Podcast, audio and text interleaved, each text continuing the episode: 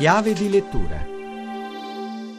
In studio Alessandra Rauti. A Chiave di lettura si parla di felicità, spunto il libro Il destino a essere felici dell'antropologo norvegese Bjorn Grinde, in Italia pubblicato da Ipoche Editore. Lo ha scoperto, curando nell'introduzione, Giorgio Maria Bressa, docente di psichiatria dell'adolescenza e di psicobiologia del comportamento. Al professore chiediamo perché, stando al libro, siamo destinati alla felicità quando si pensa che questa sia un lusso e l'infelicità una condanna? La felicità è in realtà un diritto, e questo credo che sia umanamente noto a tutti coloro che da Epicuro in poi la vanno cercando. Gli ultimi studi degli ultimi dieci anni in cui riusciamo ad entrare dentro il cervello, quindi vederne il funzionamento, hanno messo in evidenza che il nostro cervello possiede una zona che si chiama proprio area del reward o area della ricompensa, che ha come unica funzione quella di attivarsi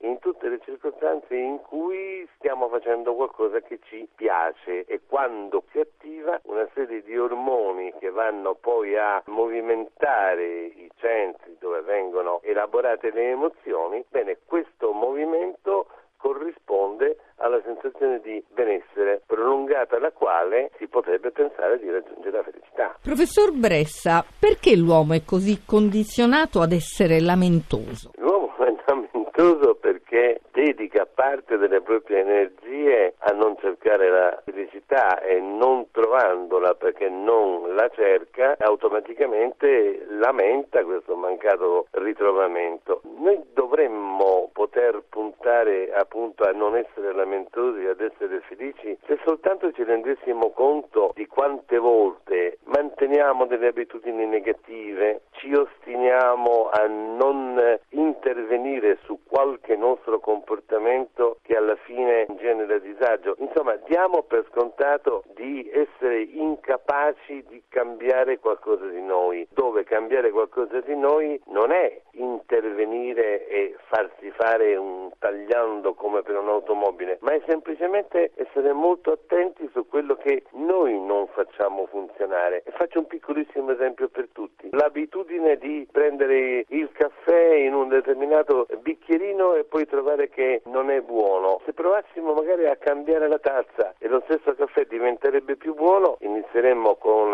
un momento di felicità e non con uno di lamentela. È tutto. Per riascoltare questa puntata andate su chiave di lettura punto rai punto it. A risentirci lunedì.